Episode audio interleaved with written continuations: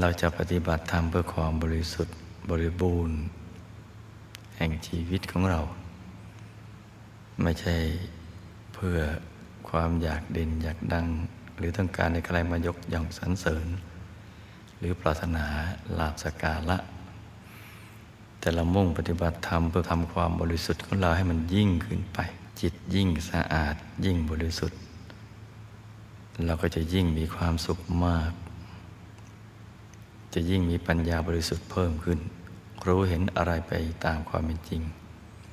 จะทำให้เราดำเนินชีวิตได้ถูกต้อง สมบูรณ์ มีความสุขตลอดเส้นทางในระหว่างที่มีชีวิตอยู่จนกระทั่งถึงวันสุดท้ายของชีวิตก็ยังมีความสุข แม้จะเป็นคนป่วยที่อยู่บนเตียงก็ตาม แต่ก็จะป่วยอย่างสง่าองอาจ สง่างาม